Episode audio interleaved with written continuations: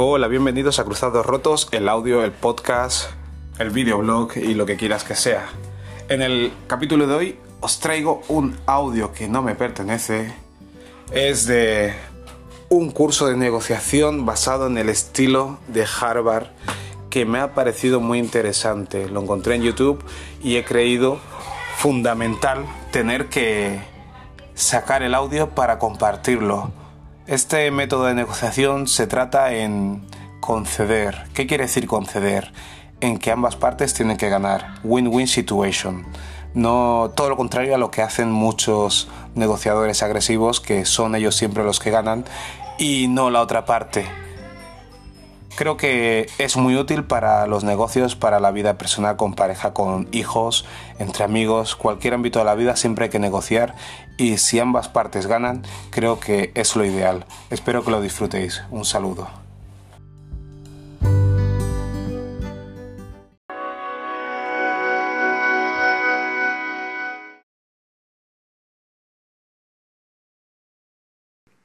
Hoy día vamos a ver como tema un modelo que fue creado hace bastantes años por la Universidad de Harvard en Estados Unidos y que es conocido como el modelo Harvard de negociación y que se aplica en todas las grandes empresas y también en reparticiones públicas y otros organismos importantes a nivel internacional. Pero vamos por partes. Para entender este modelo, que tiene cuatro reglas que nos invita a seguir y aplicar al momento de negociar.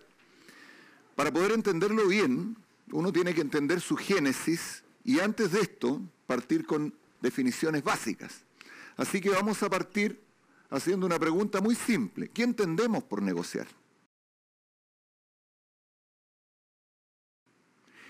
Cuando hacemos esta pregunta, la gente se imagina luchas de poder, deseos de una parte de ganarle a la otra.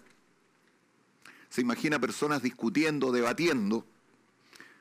Y bueno, hay muchas definiciones de negociar, pero una definición consensuada que nos va a servir para esta charla, para entender de mejor manera el modelo de negociación Harvard, es que negociar es sencillamente buscar resolver entre dos o más personas, generalmente las negociaciones se dan son bipartitas, se dan entre dos partes, pero también puede haber negociaciones tripartitas o multipartitas, que son más complejas, por supuesto. Pero en general las negociaciones se dan entre dos partes que buscan resolver un conflicto de intereses mediante un acuerdo.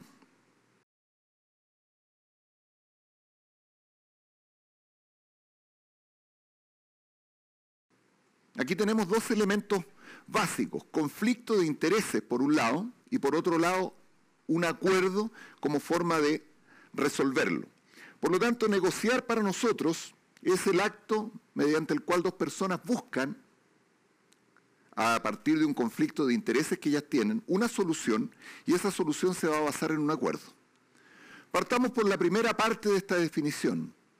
Para que haya negociación tiene que haber un conflicto de intereses. La negociación surge como una solución o respuesta a una situación en la cual existe un conflicto de intereses entre dos o más partes.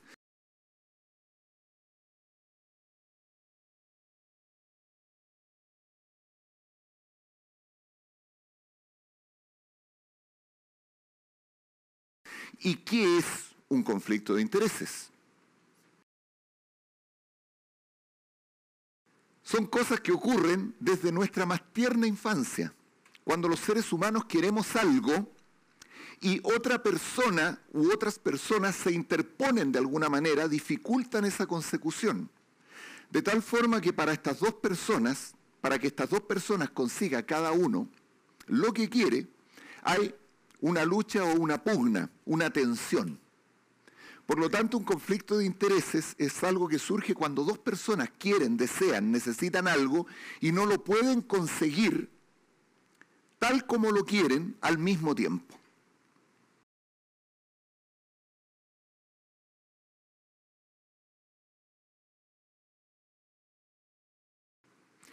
Y los conflictos de intereses que surgen desde que somos pequeños nos persiguen hasta adultos.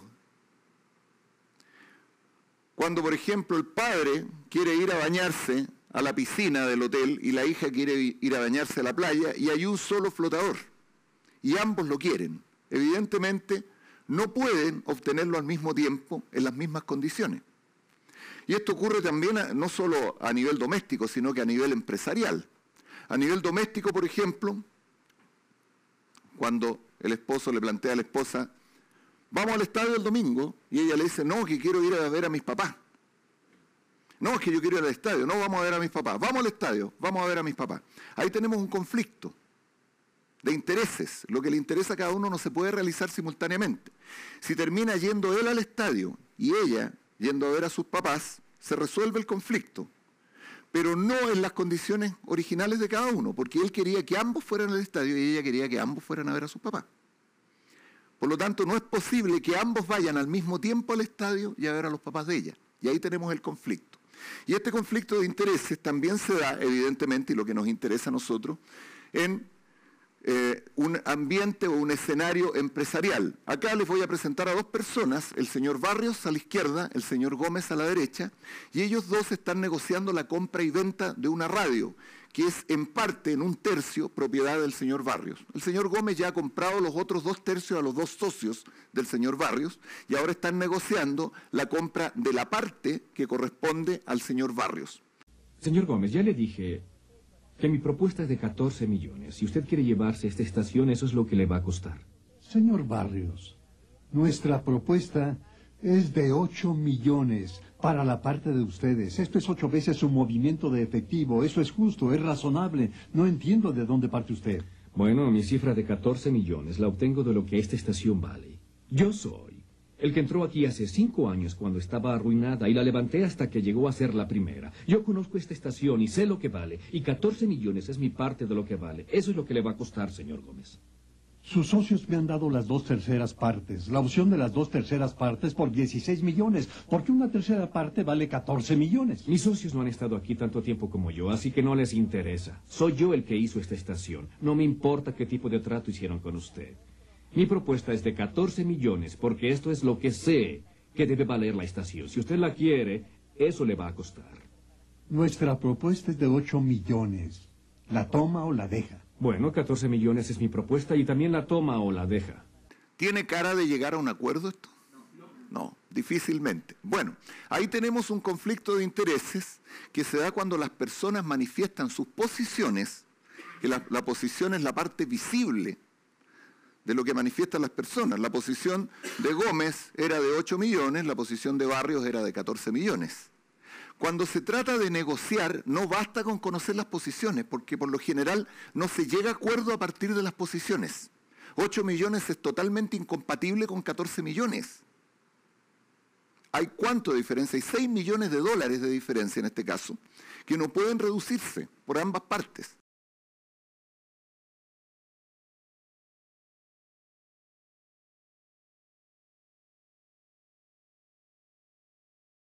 Sin embargo, en las negociaciones, lo que sí nos interesa es descubrir la parte oculta del iceberg, que son los intereses de las personas. ¿Qué es lo que quiere cada una? La parte donde ambos manifiestan su posición, lo que están pidiendo uno por la venta y el otro lo que está ofreciendo por la compra, son solamente las posiciones visibles. Cuando se trata de negociar hay que indagar mucho más profundo y ver qué es lo que le interesa a las otras personas, a la otra parte, porque ahí sí que puede haber puntos de acuerdo.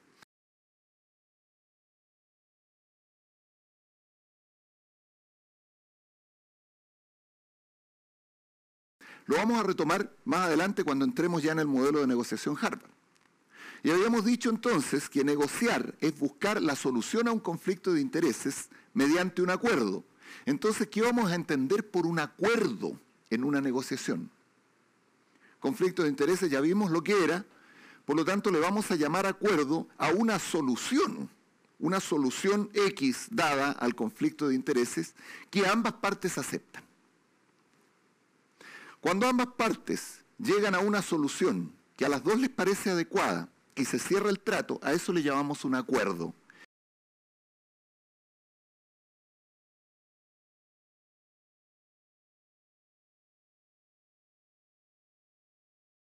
y muchas veces en negociación cuesta bastante, se demora un tiempo en llegar a un acuerdo. Y aquí vamos a ver cómo dos personas llegan a un acuerdo tras una serie de diálogos entre ellos y de condiciones en la compra y venta de un vehículo. Bonito, ¿no? bueno, sí, por cierto que lo es, pero yo tenía en mente algo un poco más práctico. Este Mustang es único. Llegó anoche. ¿Le importaría si mi mecánico lo revisara? Por supuesto que no. No confíe en nadie que no se lo permita. Mi nombre es Hal Mason. Frank Mandy. Mi hermano y yo somos los dueños. ¿Cuánto aceptaría por ese Mustang? no lo podría vender por menos de 4 mil dólares y tiene un precio especial.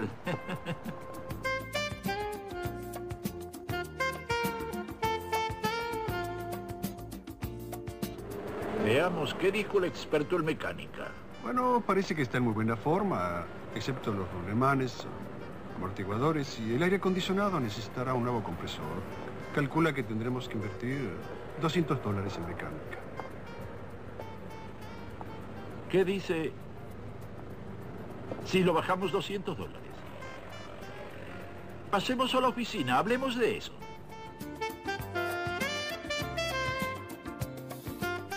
Verá, es un regalo para mi hija. No quisiera llevarlo lo mejor posible. Lo comprende, Frank. Está bien. Retocaremos la carrocería. Bien. Pensaba pagárselo en efectivo. Le diré algo. Le daré 3.500 efectivo. Hal, hay una gran demanda de estos autos actualmente. 3.800 dólares es muy buen precio. Pero está logrando una venta rápida y me lo llevo de la agencia hoy. Bueno, ¿no podría venderlo por eso? ¿No cubriría mis costos? Mm. Podría vendérselo por 3.690. ¿Así es? ¿Eh?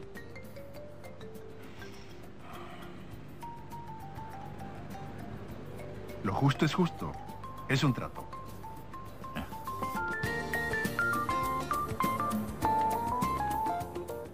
Ahí está.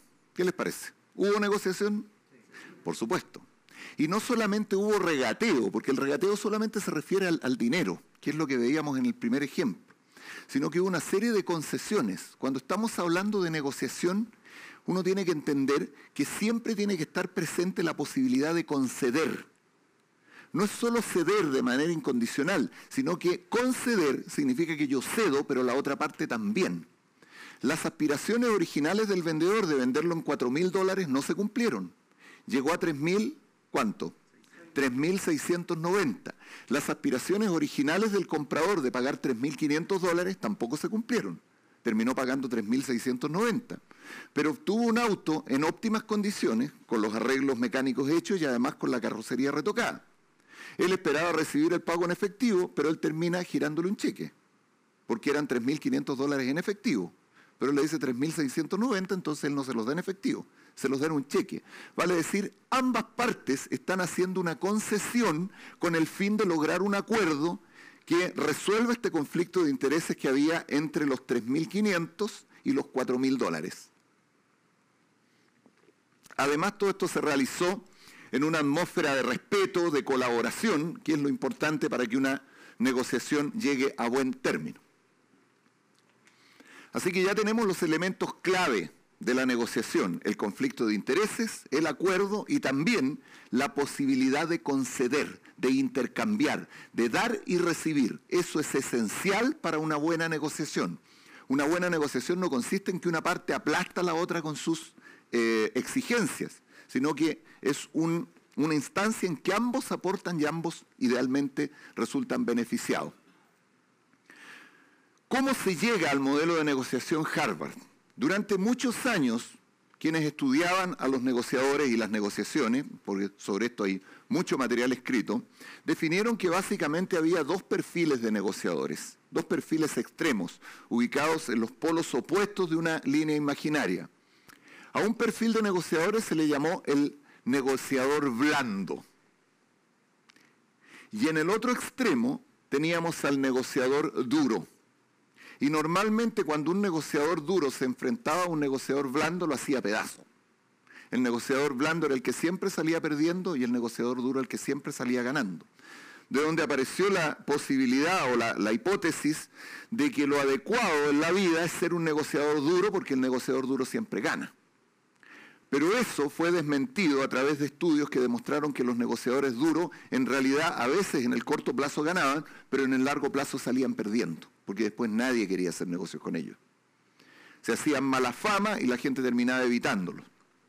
Por lo tanto, si queremos pensar en, nuestra, en nuestro emprendimiento, en la empresa que estamos creando, en tener relaciones de largo plazo con nuestros clientes y también con nuestros proveedores y partes interesadas, tenemos que pensar de otra manera. ¿Qué es un negociador blando? El negociador blando es la figura amistosa. Nos imaginamos una persona que de partida es inexperto. Las personas que por primera vez entran a negociar, cualquiera sea la circunstancia, parten sin experiencia y por lo general sufren las consecuencias de su poca experiencia. Una parte más experimentada evidentemente podría llegar a abusar de su inexperiencia. Un negociador blando también tiene un perfil de amistoso. El negociador blando siente que tiene que ser amigo de su contraparte. De ninguna manera se ve como enemigo. Por lo tanto, busca hacer que la relación se convierta en algo grato, agradable, lo que buscamos de la amistad. Ve más una relación de personas que una relación de negocios. El negociador blando suele ser evitativo del conflicto, lo cual es un gran error. El conflicto no se debe evitar, el conflicto se debe gestionar y resolver. Pero cuando uno evita el conflicto, lo que hace es generalmente deja que la otra parte gane, se arranca, se rinde antes de tiempo. Bueno, hay razones evidentemente que, explican por qué evitamos los conflictos. Los conflictos no son agradables para nadie. Pero en el mundo los conflictos son algo normal y en el mundo de los negocios también. Cuando una contraparte te pide algo y tú no estás de acuerdo y cedes, estás perdiendo. Estás por evitar el conflicto. Por ello el negociador blando suele ser complaciente. Busca darle el gusto a los demás. Busca quedar bien. Busca sentirse aceptado y no rechazado por la contraparte. Entonces cede. Y durante toda la negociación tiene esa tendencia a ceder. A ceder de manera incondicional. No a conceder, sino que a ceder nomás en lo que la otra parte le pide. Por supuesto que en las negociaciones el negociador blando suele salir perdiendo y le da el gusto a su contraparte, como vamos a ver en este pequeño ejemplo, tomado de, ¿de qué serie? Muy conocida, de Los Simpsons, exactamente. Señor Simpson, estaba revisando su basura y no pude evitar oír que necesita una niñera. Yo soy un abogado de alto nivel y cobro 175 dólares la hora. Ocho dólares la noche y puede sacar dos paletas del refrigerador. Tres. Dos. Bueno, dos. Y esta jaula vieja. Hecho. Soy una amenaza. Bueno, eso es en términos caricaturescos, evidentemente, pero lo que hace un negociador blando, cede inmediatamente. No pone ninguna condición, porque de hecho la jaula vieja está en la basura, así que para Homero no significa absolutamente nada.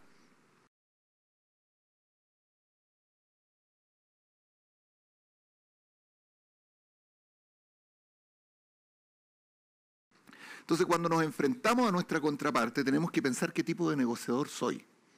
Como le digo, antiguamente se despreciaba el negociador blando y se elegía más bien buscar tener el perfil de negociador duro, porque se suponía que ser un negociador duro a uno le granjeaba mejores resultados. El perfil del negociador, negociador, duro, evidentemente, es todo lo opuesto al negociador blando. Suele ser una persona de mucha experiencia, que ha partido desde joven, probablemente desde niño, y creció como se convirtió en adulto, negociando o haciendo negocios o involucrado en situaciones donde había conflictos de intereses y él las resolvía golpeando la mesa. Frente a su contraparte, al contrario de ser amistoso, se muestra frío, distante, impersonal, como un robot, como una máquina. Es el perfil de esas personas inconmovible. Nada, nada, nada les conmueve. Le gusta la confrontación. es confrontacional, busca el conflicto. Porque con su perfil de negociador duro sabe que le va a ir bien en una confrontación abierta. En la negociación tiende a ser dominante. Él es el que impone las reglas, dice dónde hay que negociar, cuáles son las condiciones y cuál es el resultado que él quiere, sí o sí. Y es interesante ver la confrontación de dos negociadores duros, como lo que estábamos viendo al principio con el señor Barrio y el señor Gómez. Vuela la chispa, pero no se llega a ningún acuerdo. Y por último, el negociador duro, al contrario del negociador blando que tiende a ceder, este quiere ganar siempre. Ese es su objetivo en mente. Yo ganar, yo ganar, yo ganar.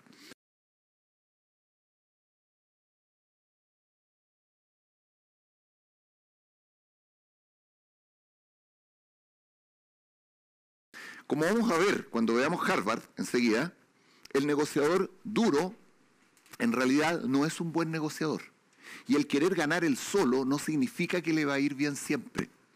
El negociador duro es muy miope, ve solo su conveniencia. Y aquí tenemos un ejemplo del mundo de los negocios muy interesante, donde tenemos al señor Ramos, que este caballero que está acá, que él es jefe de compras de una empresa, y como jefe de compras tiene perfil de negociador duro, como muchos jefes de compra. Y este caballero que está acá es un pequeño empresario que tiene la posibilidad de abastecer a esta empresa, representada por el señor Ramos, de conexiones para algún tipo de, trabajo. Entonces vamos a ver cómo procede el señor Ramos con su proveedor, que evidentemente tiene mucho menos poder de negociación si, lo vemos por volumen de negocio, por dinero, etcétera, etcétera. Y aquí también vamos a ver lo que es una muy mala práctica de parte de las empresas con sus proveedores. Este es el señor Ramos, director de compras, que luego de analizar los nuevos requerimientos de su empresa, llegó a la conclusión de que podría lograr ahorros sustanciales en la compra de sus artículos si realizara cotizaciones a escala nacional. ¿Con el señor Ramos? Sí, con él. Mi estimado señor, ¿cómo está?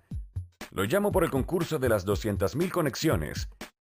Quería saber si estamos por buen camino. Por ello, para este año el señor Ramos buscó cotizaciones en tres empresas diferentes. Manufacturas Alaska, el proveedor anterior que ofrece un precio unitario de 68 dólares. Fabricaciones Creativas, que pide 73 dólares. Y Metales Brillantes, que espera 75. La reacción natural del señor Ramos podría ser aceptar la cotización de su antiguo proveedor.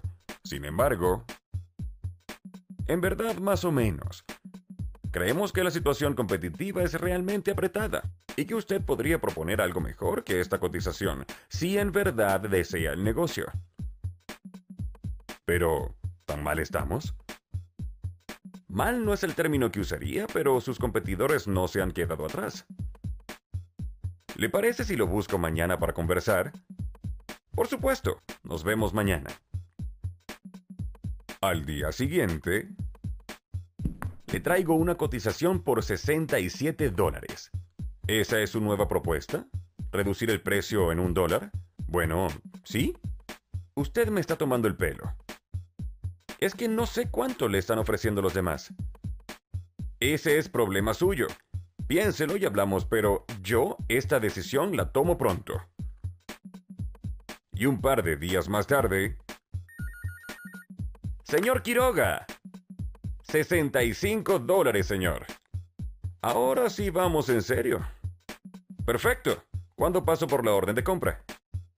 Usted sabe, señor Quiroga, nuestras compañías han sostenido un periodo largo de relaciones comerciales y espero que el próximo año, cuando hagamos un nuevo concurso, usted sea más competitivo.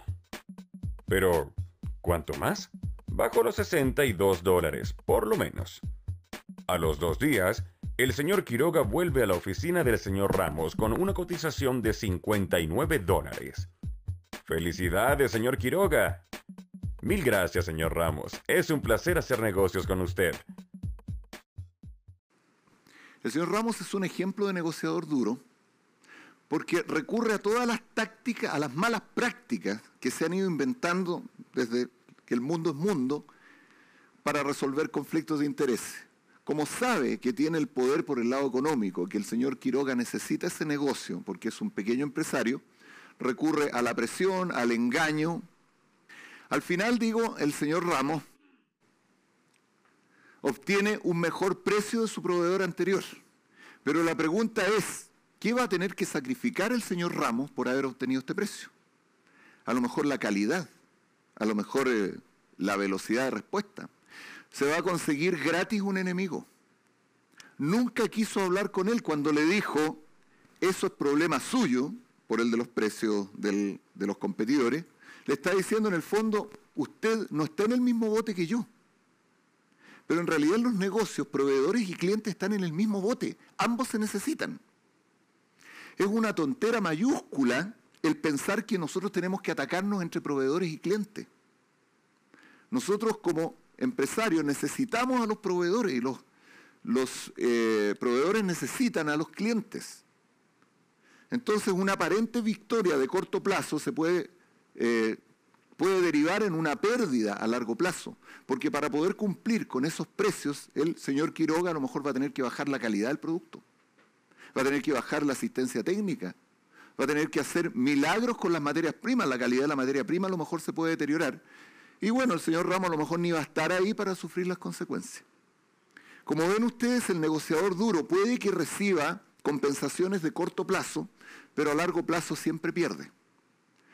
Por ello, y a raíz de una serie de consideraciones, la Universidad de Harvard, en Estados Unidos, una universidad tradicionalmente pionera, top en lo que es gestión de negocios, decidió que tenía que actualizar la malla curricular. Bueno, esto lo hacen cada cierto tiempo, cada dos, tres años, actualizan las mallas curriculares de todas sus carreras que tienen que ver con negocios.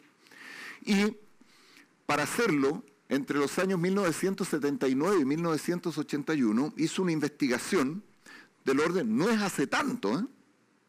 hace 30 años, hizo una investigación para descubrir cuáles son las competencias o habilidades que los gerentes del mañana necesitaban para ser los mejores gerentes del mundo, porque eso es lo que forma la Universidad de Harvard. Al igual que Oxford y otras por el estilo en todo el mundo, los mejores gerentes generales para las grandes empresas y corporaciones. Entonces pensaron, dijeron, esta malla ya está antigua, nosotros este mundo está cambiando, por lo tanto, ¿cuáles son las habilidades que tiene que adquirir, desarrollar y aplicar el gerente del futuro? Hicieron una investigación con empresas y descubrieron que los mejores gerentes del mundo tienen que tener, entre otras habilidades, entre habilidades numéricas, comerciales, etcétera, tienen que tener una base excelente para negociar. Los mejores gerentes tienen que ser, entre otras cosas, grandes negociadores. Entonces la Universidad de Harvard se preguntó, bueno, ok, ¿cómo podemos enseñar a negociar a los gerentes? Y encargó a un grupo de profesores que descubriera cuál era el mejor modelo de negociación para enseñarlo en sus aulas. ¿Y saben qué descubrieron estos profesores? Que no había ningún modelo que pudieran ellos enseñar dignamente en sus aulas, sino que solamente habían planteamientos difusos y diversos, escritos personales y algunas historias donde incluso se contradecía. Y muchas de ellas implicaba enseñarles malas prácticas a sus alumnos. Engañe, mienta, muestre los dientes, amenace, hágase leso, escóndase, no responda, dilate, o sea, trate mal a su contraparte. Harvard no quiso inventar la rueda entre cuatro paredes, entonces durante los años 1979 y 1981, lo que hizo fue hacer una investigación en alrededor de 2.000 empresas en Estados Unidos y en otras partes del mundo para investigar a los gerentes que eran verdaderamente mejores negociadores. Y para eso ellos se concentraron en ver cuál era la calidad de los acuerdos que lograban. Y descubrieron consistentemente que los mejores negociadores del mundo se reconocían porque lograban acuerdos excelentes con su contraparte acuerdo donde ambos resultaban beneficiados y donde el acuerdo final superaba las expectativas del negocio inicial. Y a partir de eso desarrollaron este modelo de negociación que llamaron evidentemente el modelo de negociación Harvard,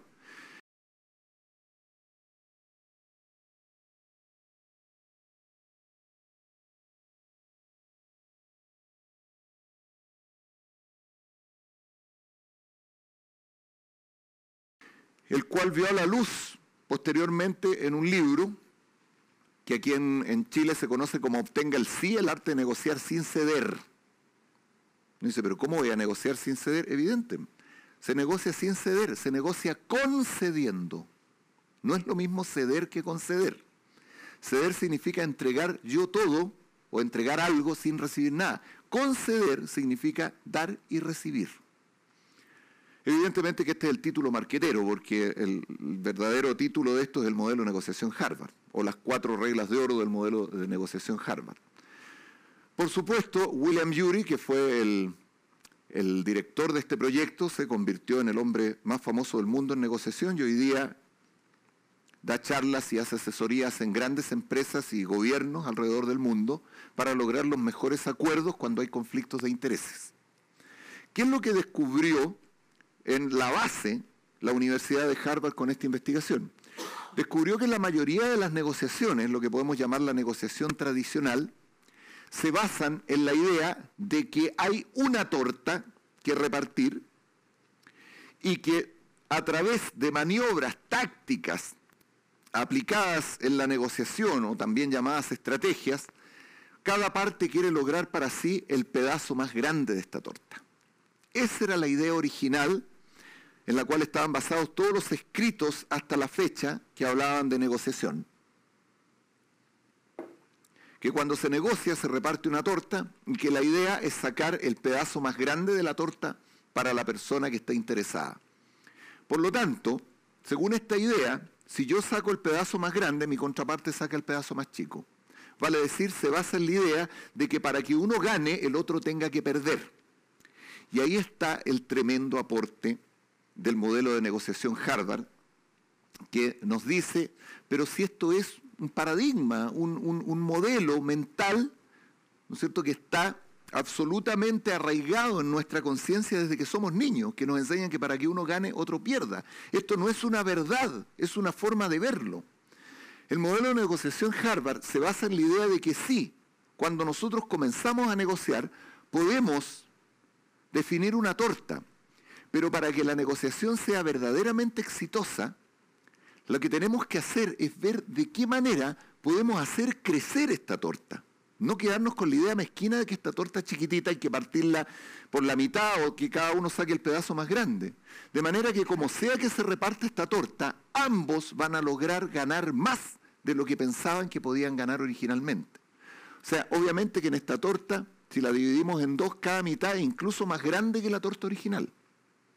Y ahí es donde uno puede plantearse ideas como el señor Ramos y el señor Quiroga. ¿Por qué no hacen una alianza a más largo plazo que a solamente un año? ¿Por qué no trabajan en conjunto para diseñar la solución? ¿Por qué no busca al señor Ramos decirle, claro, bájame el precio de las conexiones, de las 200.000, y te doy 300.000 conexiones? ¿Por qué no me haces un buen precio en las 200.000 conexiones y yo te incluyo en otro negocio que necesitamos en la empresa? ¿Por qué no pensamos en que tú me bajas el precio, pero yo te mando un par de ingenieros para que te asesoren a ti, para que las conexiones que hagan sean las mejores del mundo sin costo para ti? Los paga la empresa. Esa es la idea del modelo de negociación Harvard. Buscar la manera de que ambos salgamos ganando con el resultado de la negociación e incluso salgamos ganando más de lo que pensábamos ganar al principio. Hoy día esta idea del ganar-ganar puede sonar bastante recurrente, pero en esa época era todo un hallazgo. Es más, yo llevo más de 20 años en esto de la capacitación y la consultoría y les puedo decir que solamente en base a mi experiencia me he dado cuenta que en general el empresario chileno y las personas que trabajan dentro de empresas les, les resulta bastante ajeno esta idea del ganar-ganar. Siempre están pensando en ganar ellos. Y la idea del conflicto de intereses en una negociación les despierta reacciones negativas. O sea, apenas la contraparte plantea algo que a mí no me gusta, yo me enojo. Y en este mundo de la negociación, el que se enoja pierde. Porque cuando uno se enoja, tiende a tomar malas decisiones, a cerrarle la puerta en las narices al otro y a dejar pasar oportunidades de negocio.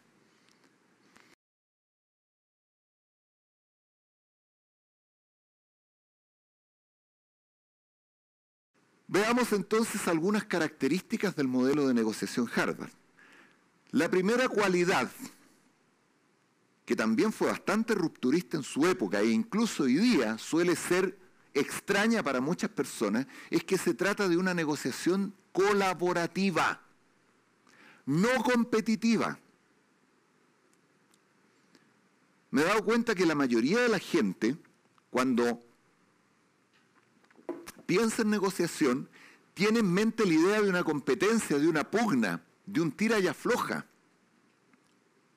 de un ganarle al otro. Entonces no tiene sentido en ese modelo mental hablar de colaboración.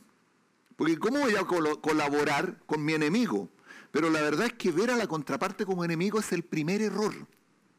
Porque para lograr los mejores acuerdos, uno tiene que buscar la manera de colaborar con la contraparte.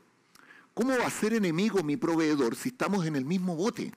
¿Cómo va a ser mi enemigo mi cliente si ambos nos necesitamos para que los dos ganemos plata? Entonces, el primer punto de partida del modelo de negociación Harvard es que se basa en la colaboración. Y si la contraparte no quiere colaborar, tenemos que, antes que negociar, antes de negociar, tenemos que trabajar con ella esa actitud. Ayudarla a que entienda antes de iniciar las negociaciones que en esto estamos en el mismo bote y tenemos que apoyarnos mutuamente para lograr un mejor resultado. Cuando uno parte, especialmente cuando negocia por primera vez, uno está siempre a la defensiva, pensando que el otro me quiere perjudicar.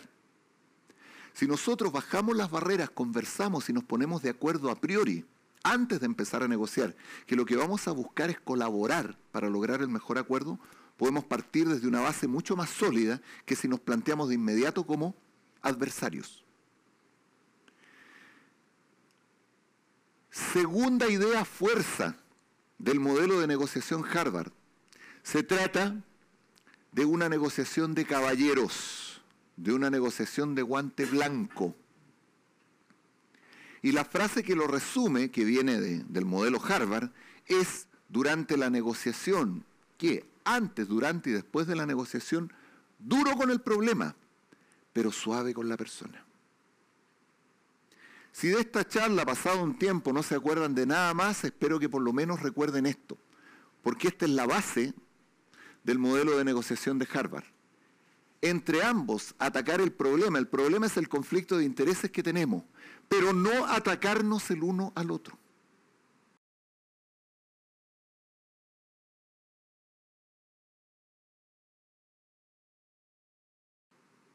Porque es muy fácil durante una negociación caer en esa mala práctica, en ver a la persona como adversario y atacarlo. Y especialmente atacarlo en lo personal. El señor Ramos, cuando le decía al señor Quiroga, usted me está tomando el pelo, lo está atacando, lo está humillando, lo está ridiculizando. ¿Cómo voy a tener una buena relación con un proveedor a quien humillo, ataco o ridiculizo? Obviamente que el señor Ramos no estaba aplicando esta idea de duro con el problema pero suave con la persona. El negociador duro es duro con el problema y con la persona. El negociador blando es suave con la persona, pero también con el problema. El negociador Harvard, en cambio, siempre está atacando el problema, buscándole una solución, pero con un trato agradable, amable, cortés, caballero, educado con su contraparte. Nunca verlo como enemigo, siempre estar pensando en su contraparte como alguien que va en el mismo bote que yo. Por lo tanto, tenemos que cuidar este bote, porque si el bote naufraga, nos hundimos los dos. Tercera característica del modelo Harvard de negociación es que busca acuerdos ganar-ganar. El modelo de negociación Harvard deja de lado la idea de que para que uno gane el otro tiene que perder. El modelo de negociación Harvard se basa en la idea de que en una negociación siempre, siempre es posible lograr resultados, acuerdos, soluciones en las que ambos ganemos. Y esa es la solución que hay que buscar. Y el negociador Harvard nunca se conforma con una solución donde solamente uno de los dos salga ganando. Siempre el negociador Harvard va a buscar el acuerdo en el cual ambos salgan beneficiados.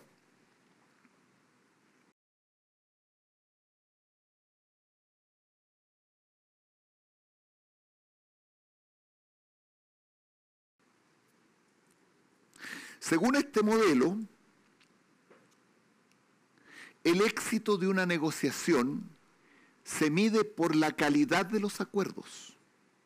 Cuando William Ury y compañías, los otros profesores expertos en negocios de la Universidad de Harvard, estudiaron a estos gerentes que negociaban alrededor de, de, todo el mundo, especialmente en Estados Unidos, de grandes empresas, más que centrarse en lo que hacía la persona, primero buscaron los acuerdos a los que lograban. Donde había malos acuerdos no estudiaban a esa persona, porque el que llega a malos acuerdos no es un buen negociador. Sencillamente fueron a buscar los mejores acuerdos, estos acuerdos que partían con una torta así y terminaban repartiéndose una torta tremenda y en el cual ambos ganaban y además la relación entre ellos se mantenía buena y estudiaron cómo lo hacían esos gerentes. Este no es un modelo teórico, está extraído de la práctica y lo que resume son las mejores prácticas en el mundo de la negociación, partiendo por la calidad de los acuerdos. Y según Harvard, un acuerdo de calidad cumple con cuatro requisitos. Si no cumple alguno de ellos, no es un acuerdo de calidad. Si los cumple, es un acuerdo realmente de calidad. Por lo tanto, aquí lo que tenemos que preguntarnos es cómo son los acuerdos que buscamos en una negociación de acuerdo al modelo Harvard. Les invito a todos los presentes a que la próxima vez que tengan que negociar algo con alguien, con un cliente, con un proveedor, con el socio de negocios, con el hijo, con la pareja, y la situación se vea difícil, tensa desde el principio, porque hay aspectos a negociar que a veces son delicados, que se planteen, que, que, conversen de esto antes con la contraparte. Mira, me gustaría que llegáramos a un acuerdo y no sé qué te parece a ti si el acuerdo que, al que vamos a llegar cumple con estos cuatro puntos. Yo les doy firmado que no va a haber persona razonable que se oponga a que el acuerdo que logren sea o cumpla con estos cuatro requisitos. Bueno, ¿cuál es el primer requisito que tiene que cumplir un buen acuerdo? Primero, tiene que ser favorable para ambos. Un acuerdo donde una persona siente que salió favorecida y la otra salió perjudicada no es un buen acuerdo.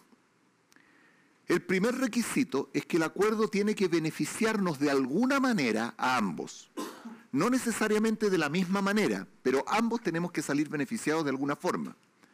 Por ejemplo, los contratos de auspicio de los corredores de Fórmula 1, ustedes ubican las carreras de Fórmula 1, los autos lucen así porque están llenos de, de, de, marcas comerciales que son los auspiciadores de la escudería. Por ejemplo, por poner uno, Intel. ¿Es una marca de qué? Microprocesadores, exactamente. Cuando Intel llega a un acuerdo con la escudería para que luzca su imagen acá, ambos ganan. Salen favorecidos ambos. La escudería porque recibe plata, dinero, recursos que necesita para competir, Intel sale favorecido por su lado porque cada vez que las cámaras enfoquen a ese vehículo, la marca va a resaltar y va a estar en la recordación permanente de las personas. Ese es un acuerdo favorable para ambas partes. No puede ser un buen acuerdo donde uno gana y el otro pierde.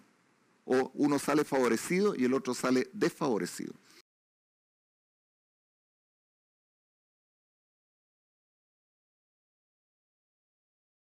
Así que ese es el primer requisito de un buen acuerdo, que sea favorable para ambas partes. Segundo requisito, no solamente ambas partes tienen que salir beneficiadas, sino que ambas partes tienen que sentirse satisfechas, que no es lo mismo.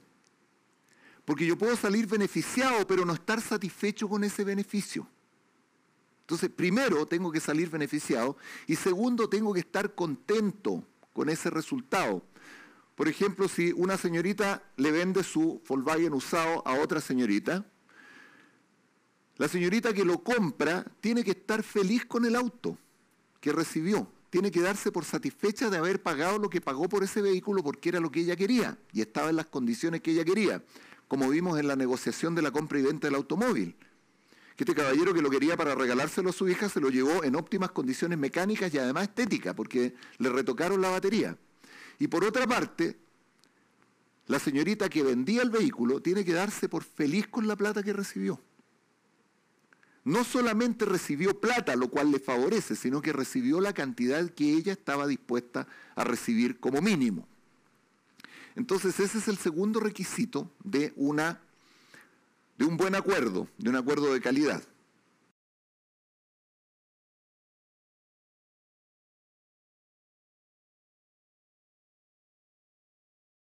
Tercer requisito. Pensemos hasta aquí. ¿Quién se opondría a un acuerdo que sea favorable, que le sea favorable y satisfactorio? Entonces, ese es un buen punto de partida. Tercer requisito, el acuerdo tiene que ser justo y equitativo. Visto objetivamente, equilibra la balanza. Observado por un tercero neutral, podría decir, efectivamente, lo que se pagó por la casa es lo que la casa valía. En cualquiera que sean las condiciones que estuvieran, la casa objetivamente valía tanto, por lo tanto, eso es lo que se pagó. O sea, aquí queda de lado totalmente, queda totalmente fuera del mundo de la negociación la posibilidad de engañar y hacer leso al otro. E inventarle excusas para que baje el precio y obtener un precio menor al que corresponde. Por lo tanto, el modelo de negociación Harvard también se basa en la equidad y la justicia. Si una parte considera que salió favorecida, está satisfecha con el resultado, pero visto en, retrospectiva se da cuenta que en realidad lo engañaron y que salió perdiendo, no es un buen acuerdo.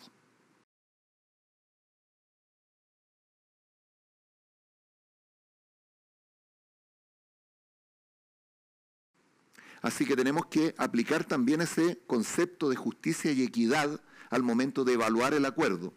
Primero, ¿es favorable? Segundo, ¿es satisfactorio? Tercero, ¿es justo?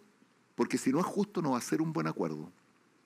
Y por último, y esta es la guinda de la torta en un acuerdo, plantearle a la contraparte, ¿y qué te parece si además de que sea un acuerdo favorable, satisfactorio, y equitativo sea un acuerdo que fortalezca nuestra relación. Que después de la negociación terminemos tan amigos como antes o más. Que den ganas de seguir haciendo negocios juntos. Que resultamos tan favorecidos, tan satisfechos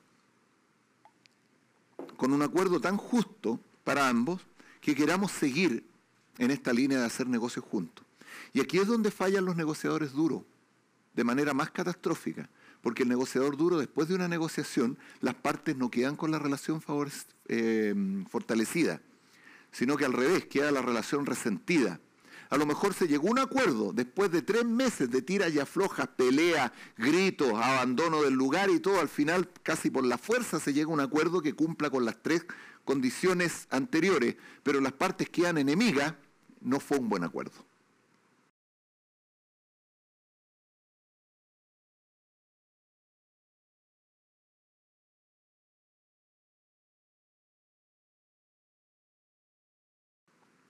Por eso que no es buena idea ser negociador duro, pero tampoco es buena idea ser negociador blando. Hay que buscar, por el contrario, ser un negociador Harvard. ¿Cuáles son las características del negociador Harvard? Porque de la misma forma como los negociadores duros y blandos tienen sus cualidades, este negociador no es el término medio entre ambos. No es un poco amigo y un poco enemigo, no es un poco frío y un poco cariñoso, sino que se sale del molde. Y ese es el gran aporte que hizo la Universidad de Harvard al mundo de la negociación. Creó un modelo distinto. En primer lugar, el negociador Harvard se prepara. En el mundo hay gente que se certifica en la Universidad de Harvard como negociadores Harvard. Y se convierten en consultores de empresas para futuras negociaciones. Y lo primero que hacen apenas los llaman es, deme todos los antecedentes, me pongo a estudiar y ustedes también estudien. Estudian el negocio, estudian las condiciones, estudian la historia, estudian a la contraparte para saber muy bien cómo es y nunca llegan a una negociación a improvisar. Siempre se preparan. Porque una negociación tiene tres etapas, que son la preparación, la negociación misma, la ejecución o el desarrollo, y después está el seguimiento para ver si realmente se cumplen los acuerdos que se estimó que se iban a cumplir. Entonces este negociador se prepara para todas las etapas. Segunda cosa, no es ni duro ni blando, sino que es sencillamente una persona cortés, educada, caballerosa. De hecho, su frase de oro es lo cortés no quita lo valiente. Yo puedo ser una persona muy educada y no por eso estar cediendo. Siempre tiene actitud colaborativa, está viendo la manera de aportar al negocio de la otra persona siempre busca colaborar, especialmente con ideas. Lo que es más fácil dar es ideas, lo que pasa es que no siempre vienen a la mente. Pero es gratuito. ¿Qué te parece sí? ¿Y por qué no hacemos esto? ¿Y has visto esta otra posibilidad? Oye, ¿cómo podemos ampliar esto? ¿Cómo podemos hacerlo para que ambos ganemos? Siempre está en actitud colaborativa y de hecho esa actitud colaborativa tiende a despertar la actitud colaborativa de la contraparte para lograr al final que ambos colaboren. Frente a dificultades o a maniobras y malas prácticas de su contraparte se mantiene firme y es objetivo. Y dice, ¿sabes qué? Tú me estás queriendo asustar con esa idea y no es la idea de que aquí negociemos en un ambiente donde uno esté asustando al otro. Por lo tanto, por favor, te pido que volvamos al carril correcto que definimos desde el principio para tener una negociación en la que ambos ganemos. Siempre está alerta a las jugadas eh, un poco peligrosas de su contraparte para neutralizarla y en lo que él plantea se mantiene firme y objetivo porque se ha preparado para eso. Va con los estudios, los datos duros, todo lo que eh, permita reforzar, justificar o apoyar lo que él plantea. Y por último, el negociador blando buscaba ceder. El negociador duro, ¿qué es lo que quería? Ganar el solo. El negociador Harvard lo que busca es ganar, ganar. Fórmulas para que ambos resulten beneficiados con esta negociación.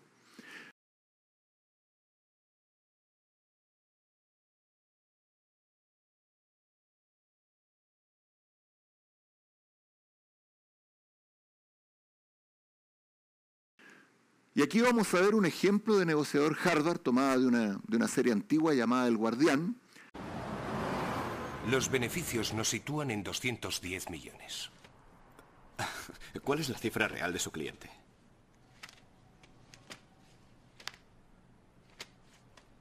¿180? ¿Y la del suyo? Esperaba llegar a los 150. Pensamos en el pago de bonos que les vence. Eso es negociable. Les costará un poco, pero no 30 millones.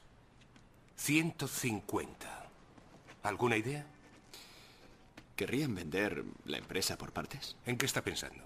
Eliminar algunas cosas inútiles, bajar el precio. ¿Le gusta el arte? No. Baje dos millones. Añada los apartamentos. Otros ocho millones. Nos estamos acercando. Hemos bajado a... 170. 170. El jet. ¿Quieren el jet? ¿Cuánto nos ahorraría? Otros 15. Puede proponer 155. 155. 152. Hecho. Empezaré el papeleo. Bien. Le llamaré esta tarde. De acuerdo. Ojalá las negociaciones de la empresa fueran así de eficientes y así de rápidas. Acá tenemos claramente aplicado el concepto de ganar-ganar. ¿Hay conflicto de interés al principio? Uno plantea 210 y el otro 150. Pero le dice, sincérate, ¿cuál es tu cifra real? 180. 30 mil de diferencia. Idea y le empieza a proponer deshacerse, o sea, no comprarle a esta empresa cosas que la empresa tiene, pero que podría vender a otros interesados para dejarnos lo que nos interesa. Y le saca obras de arte, departamentos y un jet privado. Llegan a una diferencia, luego plantea una cifra y él cede en 2 millones y el otro cede en 3 millones y llegan a un acuerdo. Esa es negociación bajo el modelo Harvard. Muy rápida, muy expedita, por supuesto, es la televisión, pero esa es la idea. Bueno, finalmente, ¿Cómo se operacionaliza el modelo de negociación Harvard? Todo esto que hemos hablado acá, que parece como muy conceptual, muy de buena crianza, muy de buena fe, tiene su aplicación práctica en las cuatro reglas de oro. Así que además de llevarse de esta charla el duro con el problema, pero suave con la persona, espero que se lleven estas ideas para aplicarlas en sus negociaciones. El modelo de negociación Harvard tiene un método asociado, y este es el método, por eso que a veces también lo van a encontrar ustedes como el método Harvard de negociación, no como el modelo. Pero en realidad el método está inserto en este modelo más grande que tiene esta idea de la negociación colaborativa de fondo. La primera regla de oro y la más importante, regla que no deben saltarse, no deben permitirse vulnerar antes de continuar, sino que una vez que se haya cumplido esto, ahí podemos avanzar, es separar a la persona del problema. Las principales dificultades en las negociaciones tradicionales se producen cuando vemos a las partes que negocian como adversarios y el conflicto de intereses lo convertimos en algo personal. Los seres humanos tenemos esa tendencia, es natural. Cuando tenemos un conflicto con la otra persona, sentirnos atacados en, nuestro ser, en nuestro yo. Y mezclamos a la persona con el conflicto de intereses. Bueno, el negociador Harvard lo que hace es que reconoce que hay un conflicto, pero lo plantea como algo ajeno a ellos, como algo que tienen que resolver.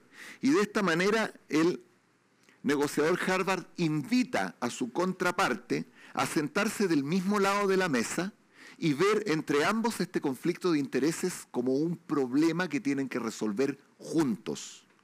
Y esto ayuda a bajar las barreras de la contraparte y a ver a su contraparte como un verdadero socio. Tenemos un problema que resolver entre ambos. Colaboremos, demos ideas, lleguemos a un acuerdo que cumpla con las cuatro condiciones para poder tener el mejor resultado.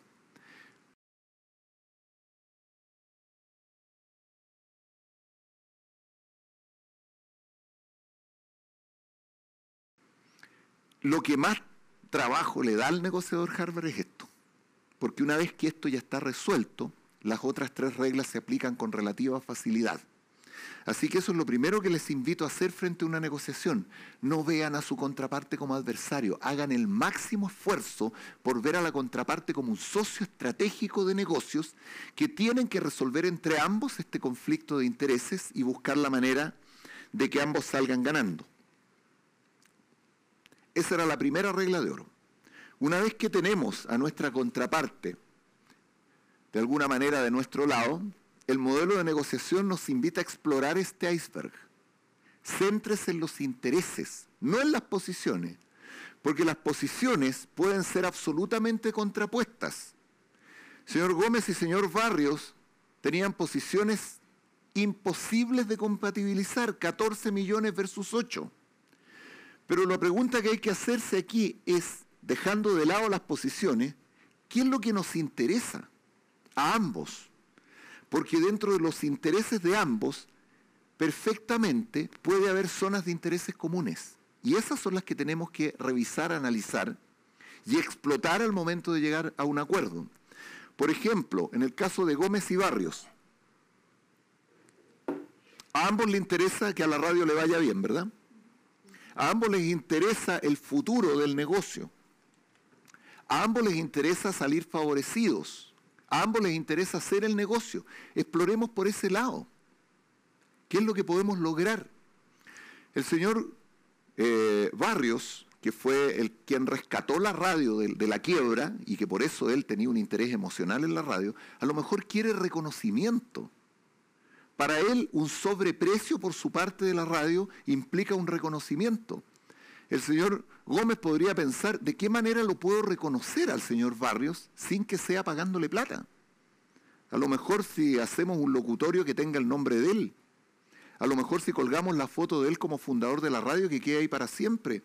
A lo mejor si le, invitamos a, si le invitamos a formar parte del directorio de, esta nueva emisora por los próximos dos años, por ejemplo. Total, yo lo necesito a él si él sabe cómo administrar esta radio.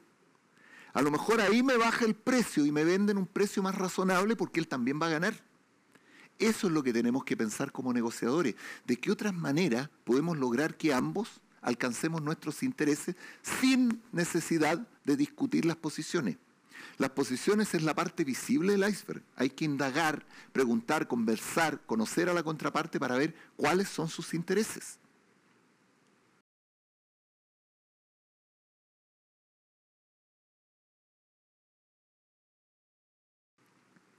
Y de esa manera logramos que ambas partes se acerquen a esta zona de intereses comunes y hablen de intereses más que de posiciones, porque ahí es donde se pueden lograr acuerdos.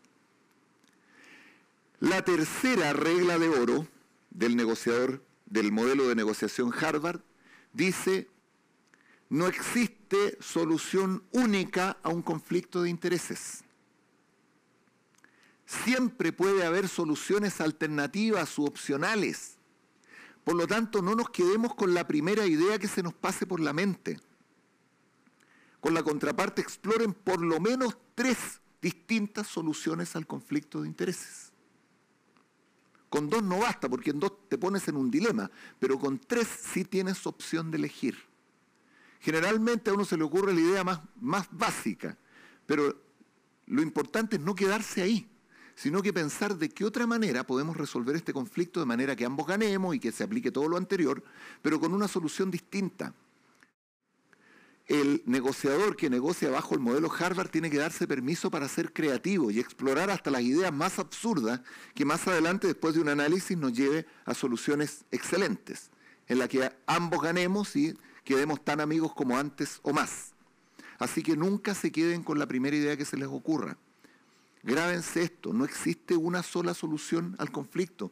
No es un problema matemático de ecuaciones donde la solución es única. Esto va a depender de los aportes que haga cada uno y de cómo colabore para obtener una excelente solución.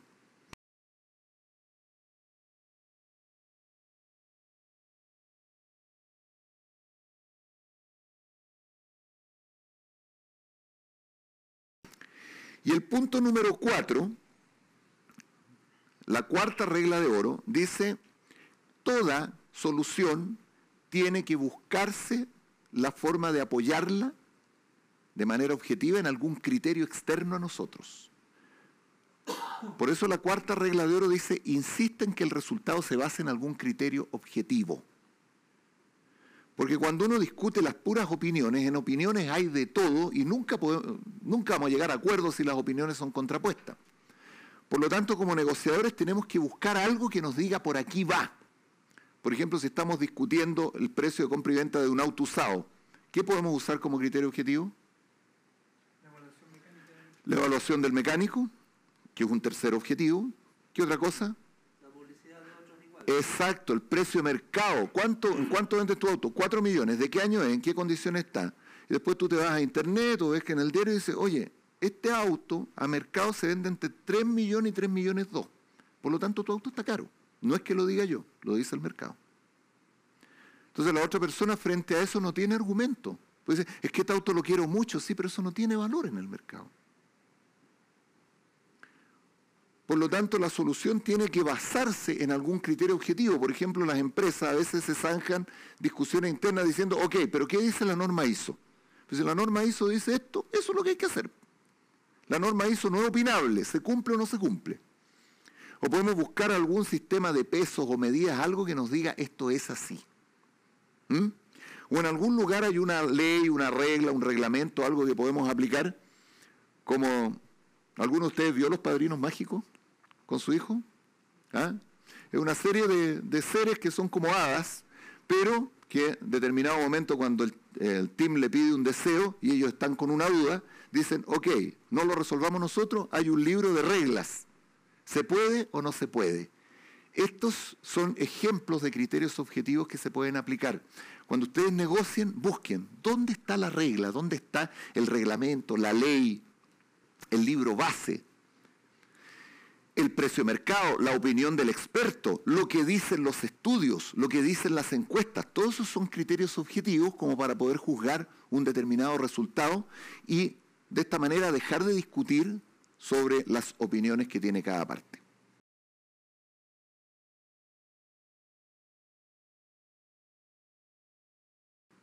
Esas son las cuatro reglas, ese era el modelo de negociación Harvard y para cerrar esta charla, porque ya estamos en la hora, les quiero presentar un ejemplo muy breve donde vamos a ver de nuevo a don Hal Mason ahí, esta vez negociando al interior de la empresa la transferencia de dos ingenieros.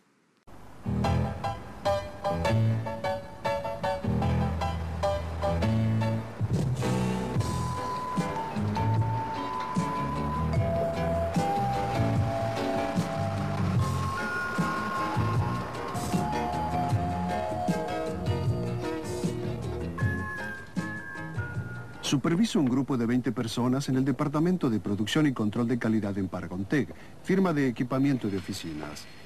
En estos días se llevan a cabo unas de las negociaciones más rigurosas entre un departamento y otro. Lamentaré mucho perderlos por su traspaso a diseño y desarrollo.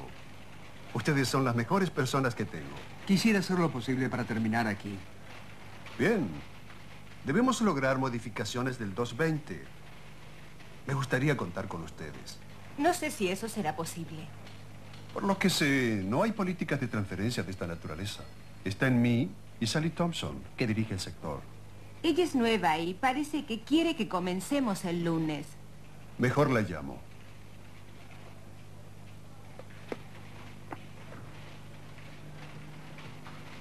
No pude encontrar a Sally Thompson. Le dejé dicho a su asistente que quería una reunión para discutir la transferencia. Bueno, querría encontrarme con ella por la demora del traspaso de dos ingenieros. Hicimos cita para esa tarde en la oficina de Sally. Gracias. Hola. ¿Hay más mensajes para Sally? Hola, Lori. Sally, aquí hay más mensajes para ti. Es sobre el proyecto. Me alegra tener a esos dos ingenieros de producción que vetan el lunes. Ay, eso me hace acordar algo. Hal Mason llamó, quiere demorar el traslado un par de semanas. ¿Qué? Quiere una reunión contigo esta tarde. Demorar el traslado, ¿por qué? Tendré que averiguarlo antes de la reunión. Esa es una buena idea. Consígueme toda la información que puedas sobre eso. ¿Lo harás, por favor? Seguro. Hal Mason es conocido aquí por ser un hombre muy duro de tratar. Mm. Bueno, mi problema es que tanto Peter como Jen están haciendo modificaciones a las 2.20. Pentes ya se ha comprometido con el trabajo. Si los saco los dos del proyecto y tengo que entrenar a gente nueva, perderemos por lo menos un mes de trabajo. Ya veo. Pero Hal, también debes comprender mi posición. Estoy bajo mucha presión aquí porque soy nueva en la empresa. Bueno, Sally, supón que te doy a Jenny el lunes y me quedo con Peter. Él sigue trabajando en las 2.20 y entrena a un nuevo ingeniero. No llevaría más de tres semanas. Creo que puede contar con eso. Pero no por más de dos semanas. Está bien. Trabajaré en ese tiempo. Creo que es importante que trabajemos juntos para un mutuo beneficio. Y yo estoy de acuerdo. Gracias, Ale. ¿Qué le parece? Esa es una verdadera negociación basada en el modelo Harvard. A ambos nos interesa que la empresa le vaya bien, pero también ambos queremos ciertos resultados en nuestras respectivas unidades y no queremos salir perjudicados. Así que llegamos a un acuerdo no salomónico, porque a veces lo salomónico es la peor manera de resolver un conflicto, sino que a un acuerdo en el que ambos resultamos beneficiados y ambos tuvimos que ceder un poco, o sea, cada uno de los dos le va a costar un esfuerzo. Ella va a tener que trabajar las primeras dos semanas con un solo ingeniero y él también va a tener que trabajar con uno solo. Pero el resultado final de hacer este esfuerzo es que ambos ganan y la empresa resulta beneficiada.